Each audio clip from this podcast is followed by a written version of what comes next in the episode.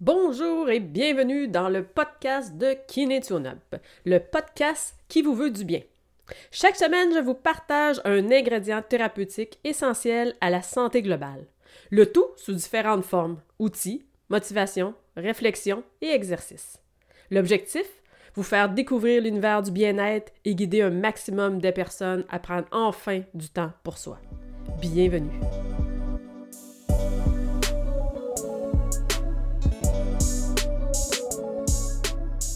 Cette semaine, je te parle de multipotentiel zébré.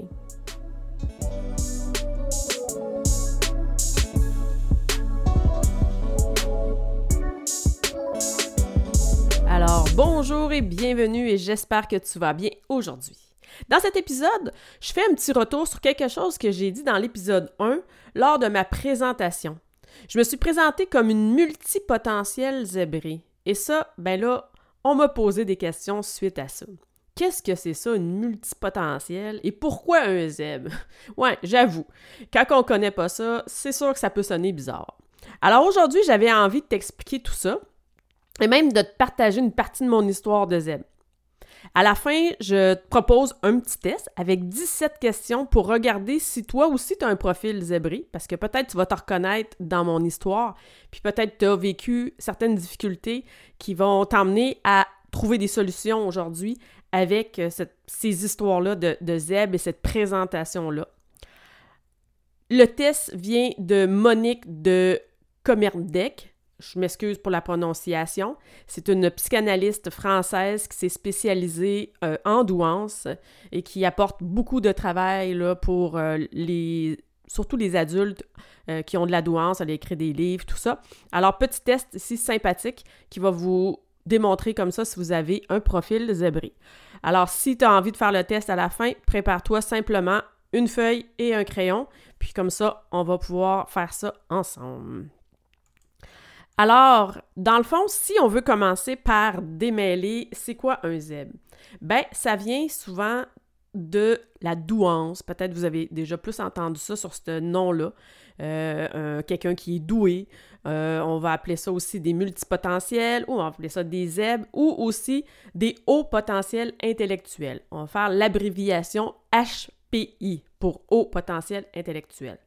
Alors ici, le principe, c'est pas de venir mettre une étiquette mais c'est plutôt de démontrer une particularité intellectuelle qui vient de base avec un QI supérieur à 130. Alors, je dis de base ici parce que il y a vraiment d'autres caractéristiques, d'autres particularités à prendre en considération dans l'évaluation avant de, donner un, bon, j'aime pas le mot diagnostic, là, mais avant d'établir ça, qu'on a un HPI, de la douance, tout ça. Puis, euh, il y a plein d'autres aspects à prendre en considération. Fait que de base, il va y avoir le test de QI qui va nous emmener peut-être comme une, petite indication qu'il y a quelque chose et il va y avoir d'autres tests, d'autres choses qui vont être vérifiées. Euh, justement, souvent, il parle de quatre intelligences qui sont vraiment présentes à tout coup. C'est une intelligence cognitive, une intelligence émotionnelle, une intelligence relationnelle et une intelligence créative. Fait que ça, ce qui va ressortir vraiment dans le profil euh, de ces personnes-là. Alors, quand on parle de haut potentiel, de ZEB, tout ça, ben, c'est vraiment toutes sortes de noms qui ont été donnés pour la même chose. Et moi, j'aime bien le multipotentiel zébré. Je crois que ça représente bien mon modèle à moi à cause que multipotentiel pour le côté que je touche à tout, j'ai vraiment beaucoup de passion, euh, euh, j'aime toutes sortes de choses différentes. Puis zébré, ben, je vous expliquerai un petit peu plus tard là, euh, pourquoi que le nom zébré a été, de zèbre a été choisi pour caractériser ces personnes-là. Alors, dans le fond, nous, les zèbres, nos pensées et nos réflexions sont de type arborescente. Alors, si vous regardez un arbre, vous voyez le tronc qui monte et vous voyez toutes les branches qui partent dans toutes les directions avec les petites feuilles au bout. Ben, nos pensées nos réflexions sont vraiment de faites sous ce principe-là. Alors, quand on va nous poser une question ou on va penser à quelque chose, ça va passer, ça va partir dans toutes les directions et ça va nous emmener une idée qui va nous emmener à une autre, une idée qui va l'idée là va nous amener à un autre, puis tout ça, puis ça part comme ça dans tous les sens. Alors, on peut dire aussi que c'est une pensée en toile d'araignée. Vous voyez, l'araignée, elle, elle, lance une petite toile, elle va tisser autour, elle va lancer une autre petite toile, puis elle va tisser autour. Fait que c'est vraiment comme ça euh, qu'il faut voir notre mode de pensée, notre mode de réflexion. Alors, pour les autres, qui appellent souvent les normaux penseurs, dans le fond, qui est juste des gens qui n'ont pas de haut potentiel intellectuel, euh, dans le fond, vos pensées, vos réflexions sont plus de type linéaire, qu'on va dire. Alors, vous allez apprendre ça, puis vous allez apprendre ça, puis éventuellement, ça vous a amené à comprendre ça. Fait que c'est vraiment le portrait typique qu'on a dans les écoles. C'est vraiment comme ça qu'on nous enseigne les choses. Euh, c'est juste que c'est différent. Il faut juste voir ça comme une différence intellectuelle. Alors, dans le fond, c'est pour ça que souvent, on va avoir des hauts potentiels intellectuels euh, qui sont en échec scolaire, parce que simplement, c'est que la méthodologie ne fonctionne pas avec le mode de pensée. Fait que c'est vraiment comme ça, parce que des fois, on va penser, ah, la personne est douée, elle va exceller partout, elle va avoir que des bonnes notes à l'école, mais c'est pas toujours ça, parce que ce mode de pensée-là fait des fois en sorte que, oups, on n'est pas capable de fonctionner dans un système scolaire comme on le connaît.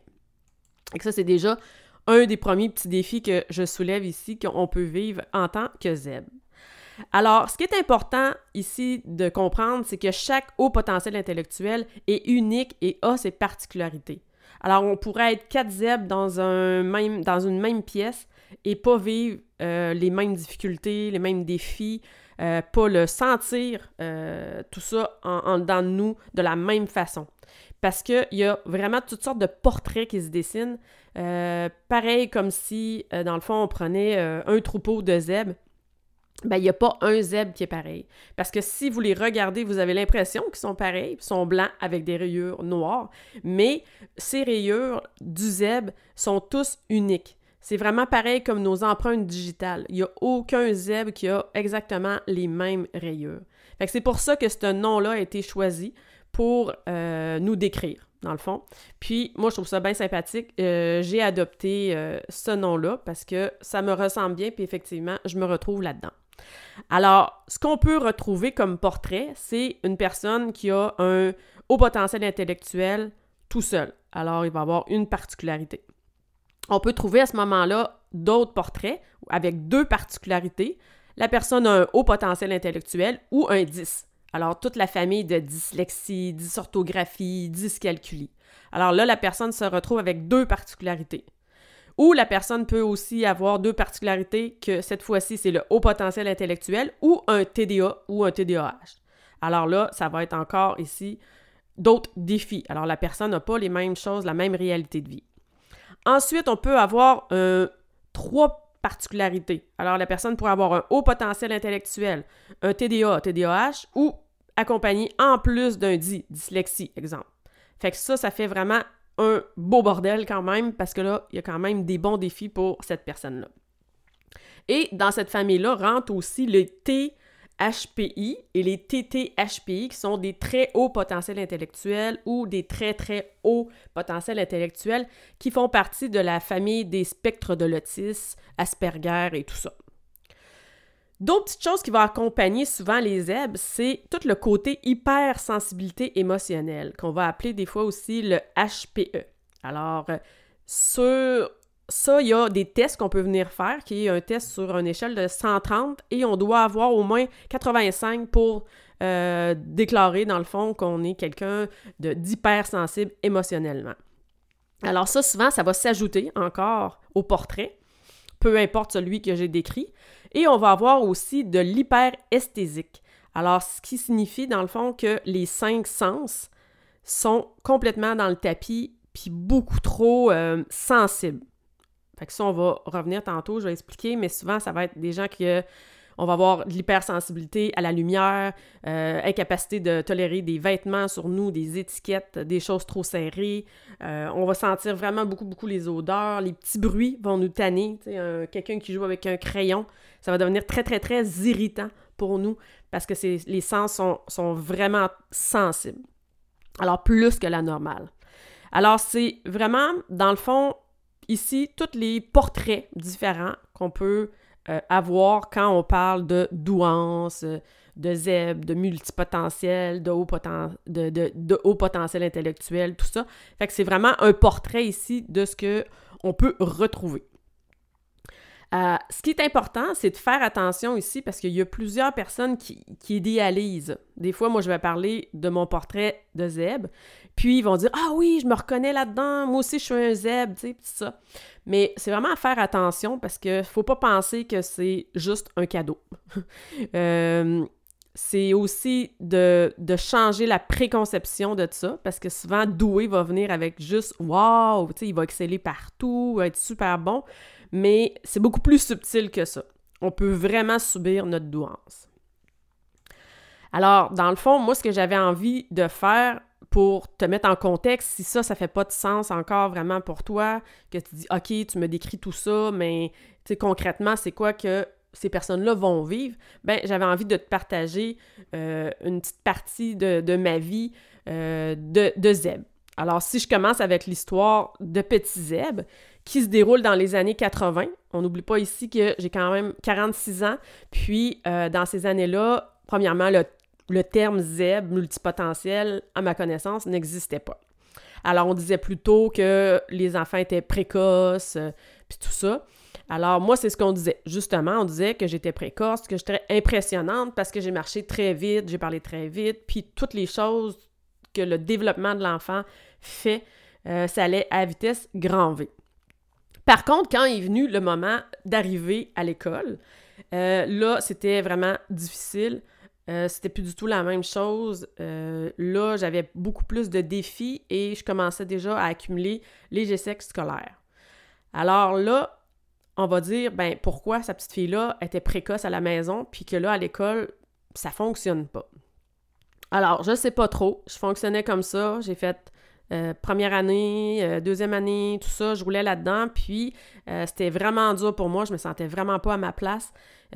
puis, ça, ça fonctionnait pas. Fait que, bref, sauf qu'il y avait des petits moments qu'il y avait quelque chose qui se passait. Alors, je m'explique, exemple, troisième année environ, je pense, on avait fait une recherche. Bon, le professeur dit, vous faites une recherche, on choisissait l'animal de notre choix, puis on expliquait tout ça, la gestation, où est-ce qu'il habitait, blablabla, tout ça. Là, moi, j'étais déjà passionnée par les animaux, je lisais déjà des encyclopédies à la maison, tout ça. Fait que là, on venait de me mettre dans une zone où est-ce que moi, j'étais motivée. Fait que là, souvent, ce qui arrive, c'est que aussi les zèbres ils ont des réussites seulement si la passion est au rendez-vous.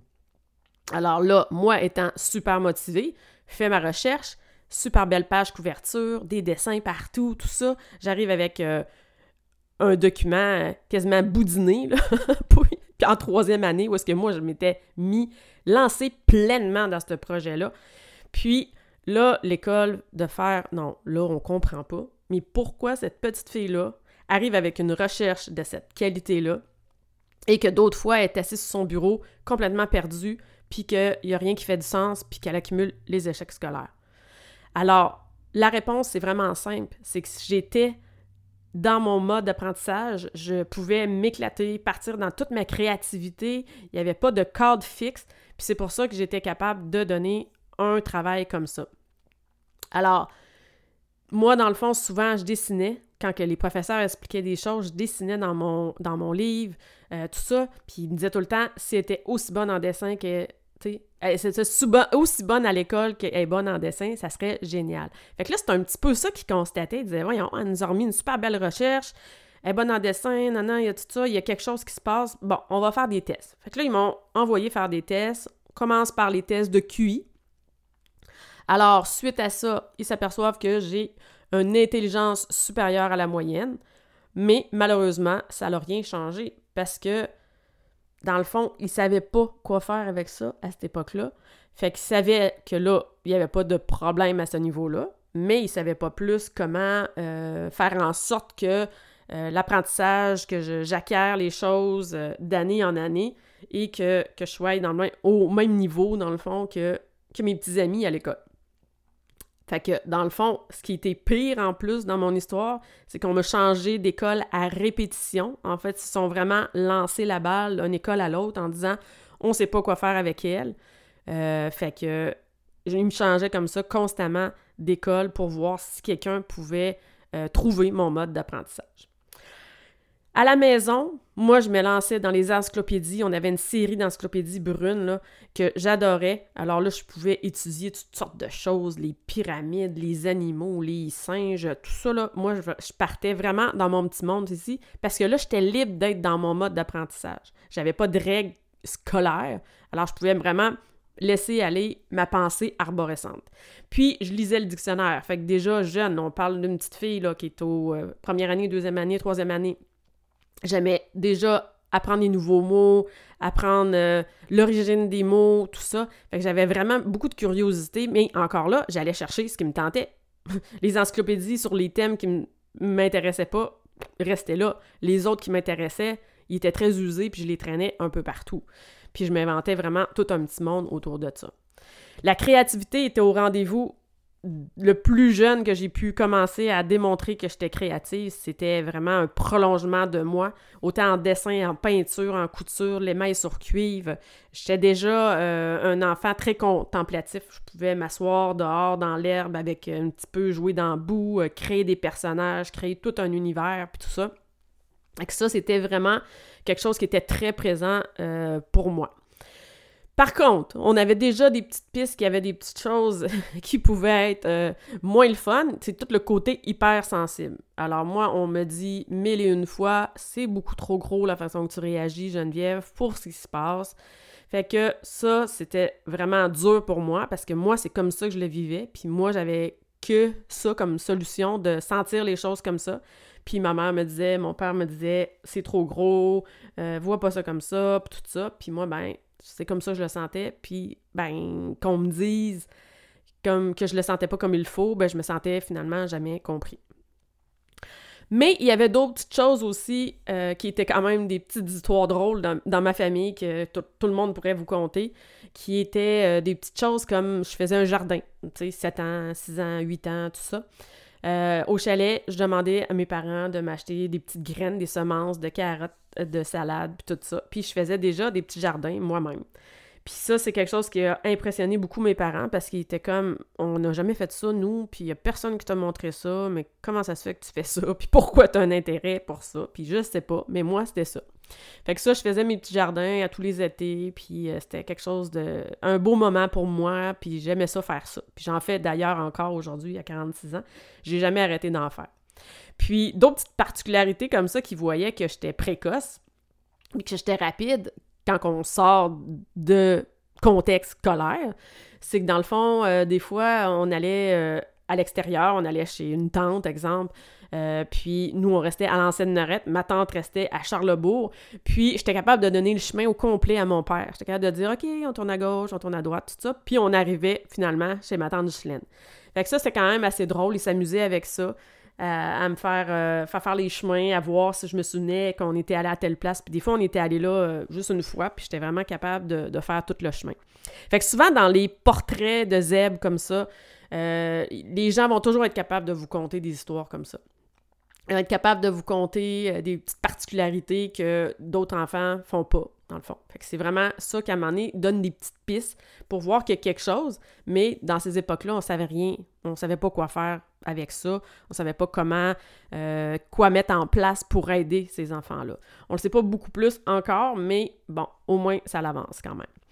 Puis moi, c'était souvent mis sur le dos de... Moi, je suis la septième chez moi. Et c'était sûrement souvent mis sur le dos de Ah, la septième, elle a un don. Fait que son don, c'est ça. Puis euh, la septième, ben, elle est plus stimulée parce qu'il y a beaucoup de grands autour d'elle. Fait que ça aussi, ça pourrait expliquer pourquoi elle est précoce et tout ça. Fait que, tu sais, c'était vraiment mal compris. Puis, euh, lorsque je suis arrivée à l'adolescence, ben, dans le fond, ça devient plus dur parce que là, on a accumulé euh, beaucoup de, frustration parce qu'on se sent jamais compris, on se sent toujours différent, on se sent jamais à notre place, tout ça. Alors souvent pour les zèbres, on a deux options dans le fond qui se présentent à nous. Euh, c'est souvent de faire de l'humour noir. Fait que dans le fond, les gens vont adopter une espèce d'humour pour euh, se camoufler de tout ça. Ou de venir se créer un bouclier euh, pour devenir comme intouchable. Alors moi, c'est vraiment le bouclier qui a été, euh, qui a été mon, mon outil. Là. Je me suis vraiment créé euh, une grosse armure autour de moi pour devenir intouchable parce que j'étais tannée de, d'être blessée dans tout ça. Alors, ce qui est important à retenir ici, c'est que les zèbres fonctionnent avec une intelligence différente et sont d'une sensibilité extrême. Fait ça, c'est vraiment des choses qui ressortent fort dans les portraits de zèbres si vous en avez autour de vous. Ça va peut-être expliquer ça. Mais bon, il y a toujours deux côtés à une médaille. Alors, ce qu'on peut comprendre ici, c'est que oui, il y a bien des points positifs, mais il y a aussi des points négatifs. Fait que oui, c'est le fun, on apprend facilement par nous-mêmes si la passion est au rendez-vous on devient des personnes très autodidactes. Si on s'intéresse à quelque chose, on va lire toutes les choses sur ce domaine-là, puis on va être capable de devenir quand même très bon à un, haut niveau sans avoir d'études précises, là, scolaires sur ce domaine, dans ce domaine-là. Puis oui, on est souvent des touches à tout, on a beaucoup de facilité, on a mille et une passions, c'est souvent pour ça qu'on va dire le multipotentiel. Par contre, on met la barre haute, on est très exigeant vers nous, ce qui peut être vraiment bien parce qu'on a, atteint beaucoup de succès dans toutes sortes de choses qu'on fait, mais il y a toujours le petit côté anxiété aussi, anxiété de performance qui peut être là et qui peut devenir un défi pour nous. On a, oui, des idées créatives, on voit en dehors de la boîte, fait qu'on est des gens très innovants. Euh, c'est pour ça qu'on trouve souvent ce profil-là aussi dans les gens entrepreneurs. Mais côté un petit peu plus négatif, c'est qu'on aime les mots justes. Puis ça, ça peut devenir gossant socialement parce qu'on pose aussi beaucoup de questions, on s'interroge constamment.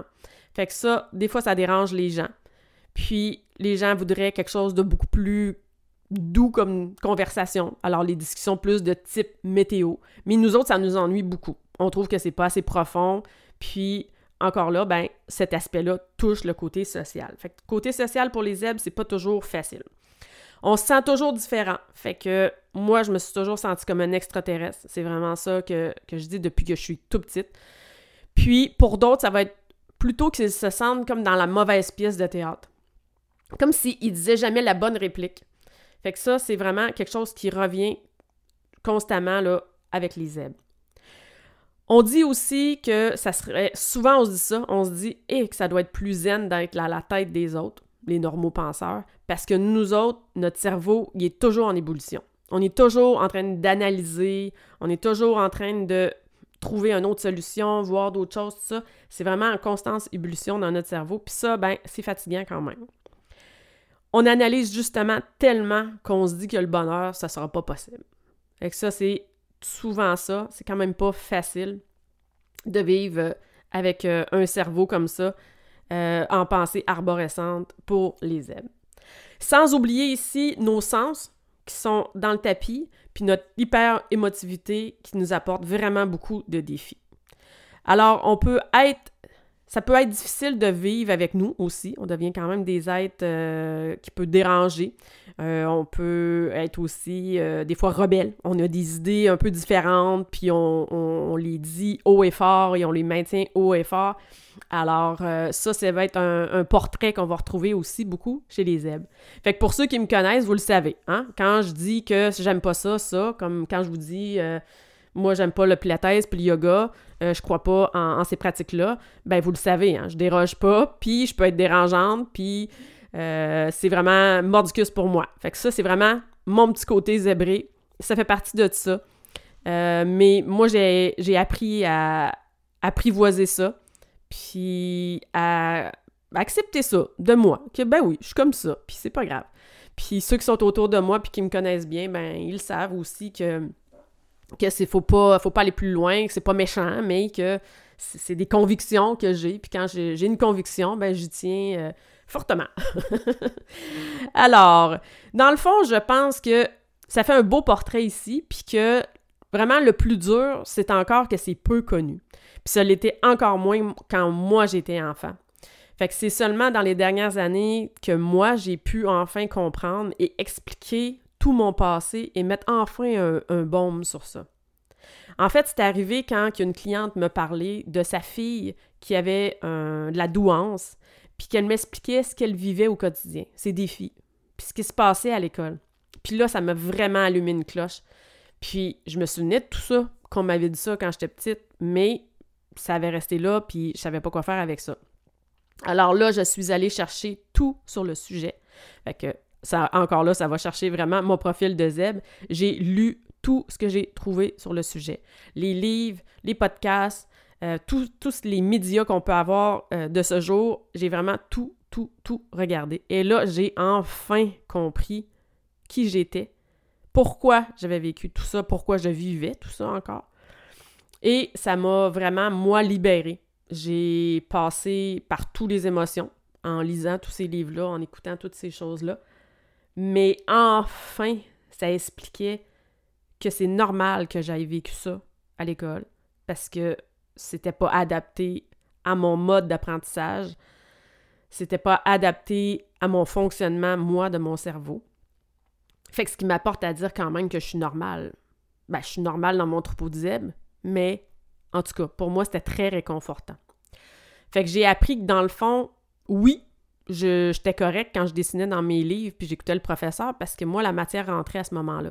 Mais l'école, ah, ils veulent pas. Faut rester assis, droit, écouter le professeur, puis pas rien faire. Mais dans le fond, j'aurais dû pouvoir continuer à écrire dans mes livres, puis maintenant, je le vois. Quand je fais une formation, j'écris constamment.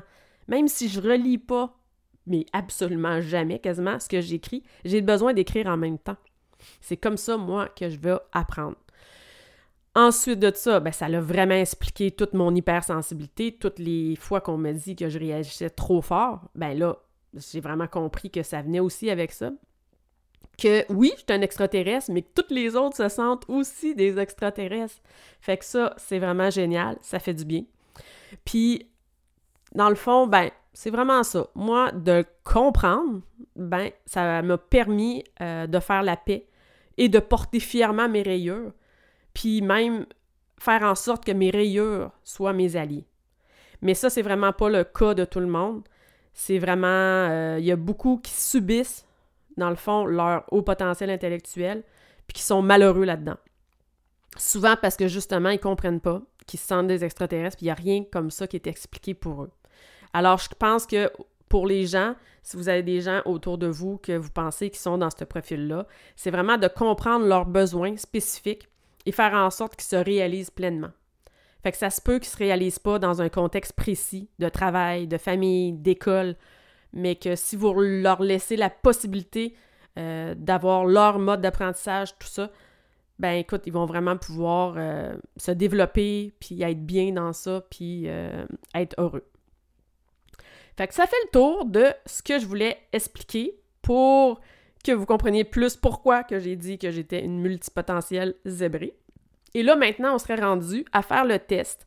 Alors, si tu t'es retrouvé dans cette histoire-là, ou si tu as quelqu'un autour de toi, tu dis Ah, ça c'est tout, ça, c'est tout ça, là, c'est vraiment ma fille, c'est vraiment mon gars, hey, je pense que mon conjoint est comme ça, ma conjointe est comme ça. Peu importe, c'est l'heure du test. En faisant ça, dans le fond, 17 questions ici qui va vous démontrer si vous avez un profil zébré. Ensuite de ça, vous pouvez prendre ce test-là, puis aller voir euh, des gens, euh, des psychologues qui font des tests, tout ça, si vous voulez approfondir pour vraiment aller avoir euh, des réponses plus précises. Mais déjà, ce test-là donne quand même une bonne, idée. Alors, le principe du test ici, c'est de d'écrire un 1 quand vous trouvez que ça correspond à vous et d'écrire un petit 0 quand ça ne vous parle pas du tout. Alors, c'est vraiment de se, projeter dans votre vie en général. Alors, pas juste en ce moment, là, parce qu'on est zèbre et on meurt zèbre. On est, on est comme ça. On ne devient pas un zèbre dans, notre vie d'adulte. On, l'est tout le temps. Alors, ces défis-là que, que je vais vous présenter sur 17 questions, vous les avez toujours vécus. C'est important vraiment de, de se projeter là-dedans. Alors, tu es une personne perfectionniste, tu places toujours la barre très haute. Alors, si tu te reconnais là-dedans, tu trouves que ça correspond à toi, tu mets un 1. Si ça ne te ressemble pas du tout, tu mets un 0. Deuxième question, tu es une personne plus sensible à tes propres objectifs que ceux proposés par la société. Alors, si tu trouves que ça te ressemble, tu viens placer un 1 et ça ne te ressemble pas, tu viens placer un 0. Troisième question, tu aimes te poser des questions et tout doit avoir un sens pour toi. 4. L'injustice te fait réagir fortement. Tu as des convictions morales et le sens de l'intégrité. Alors, encore une fois, tu réponds ce qui est le plus représentatif de toi. 5. Tu défends ardemment tes idées. 1. Si c'est toi. 0. Si ça te ressemble pas. Tu as besoin de moments de contemplation et des moments pour être seul. 7. Tes sens sont très développés. Hypersensibilité à la lumière, les étiquettes de vêtements, les bruits sont plus grands, les odeurs sont plus prononcées, tout ça. Tu sens vraiment que tes sens sont vraiment développés, puis toujours dans le tapis. On est rendu à 8 maintenant. Tu manques de confiance en toi et tu te dénigres souvent. Question 9. Avant 35 ans, tu n'as pas atteint de grandes choses. Question 10. Tu as un don de lucidité très développé. Alors, ce qui fait de toi une personne extra lucide. Tu vois le monde comme il est, tu n'es pas naïf du tout. On s'en va à la question 11 maintenant. Tu te sens maladroit en société. Alors, comme je disais tantôt, soit tu te sens un peu comme dans une pièce de théâtre où est-ce que tu donnes jamais la bonne réplique, ou tu te sens aussi comme un extraterrestre. Ça peut vraiment rentrer dans ça. La question 12 maintenant. Tu as de la facilité à raisonner devant un défi. Alors, quand tu mets un défi, tu es facilement motivé, puis tu vas mettre toutes les choses en place pour y arriver. Alors, ça te ressemble, tu vas venir mettre un 1. Ça te ressemble pas du tout, tu vas mettre un 0. Alors, maintenant, on est rendu à la question 13. Tu aimes beaucoup apprendre et tu es très curieux. 14. Vous aimez les choses plus compliquées qui sortent de la boîte, voir des choses différemment. Vous voyez vraiment les choses différemment. Vous avez des idées différentes, puis vous aimez les choses qui sont plus compliquées. Ça te ressemble 1, ça te ressemble pas 0. Tu es une personne avec une hypersensibilité émotionnelle. Alors, une petite éponge à émotions, une petite euh, montagne russe d'émotions, bref, euh, tu vis ça très intensément. 16 maintenant. Tu te sens différent et pas comme les autres. Ça te ressemble 1, ça te ressemble pas 0. Tu es du genre à faire tes règles et les voir plus justes que ceux déjà établis. Et ça, ici, c'est vraiment en lien avec l'autorité.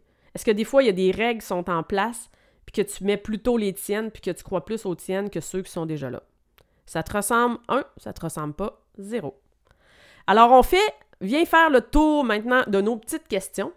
Alors, le principe, c'est de venir compter tes 1 et de voir combien tu as de 1. Alors, simple comme ça. Si tu as 8 et moins, dans le fond, tu es pas un zèbre. Tu es vraiment euh, quelqu'un de comme les autres, puis euh, tu n'as pas de profil zèbre. Si tu as 8 et 12, entre 8 et 12, tu es un mini, un. Fait que dans le fond, tu as des, euh, des petites rayures qui dorment en toi. C'est là, mais c'est peut-être un petit peu moins fort. Et si tu as 12 et plus, vous avez de super rayures et c'est super pouvoirs. Alors, vraiment, à vous de voir. Puis, si après le test, que ce soit pour vous, que ce soit pour quelqu'un dans votre entourage, si vous avez envie de me partager ton résultat, les résultats, ben je vais faire un post dans le fond, la semaine que l'épisode va paraître, puis vous pourrez écrire en dessous euh, ce que vous avez vécu, ce que vous avez trouvé par rapport à cet épisode-là. Alors, ce que je t'invite à partager autour de toi, justement, si tu ça peut faire du sens pour quelqu'un, que ça peut aider quelqu'un à expliquer ce qu'il vit. Puis, parce que dans le fond, quand on le comprend, c'est vraiment, comme je l'expliquais tantôt, c'est vraiment un baume. Ça devient apaisant au moins de voir que il y a d'autres gens qui ont vécu ces difficultés-là, puis qu'on n'est pas tout seul. Si, malgré tout ça, malgré tout ce que j'ai expliqué, tu sens que tu es dans le profil ZEB, mais que tu as quand même beaucoup de défis, puis que tu sais pas par où prendre ça, ben oublie pas que je fais du coaching aussi.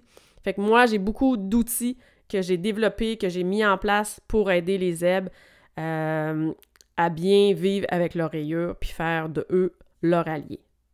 Alors sur ça, je te souhaite une excellente semaine et prends bien soin de toi.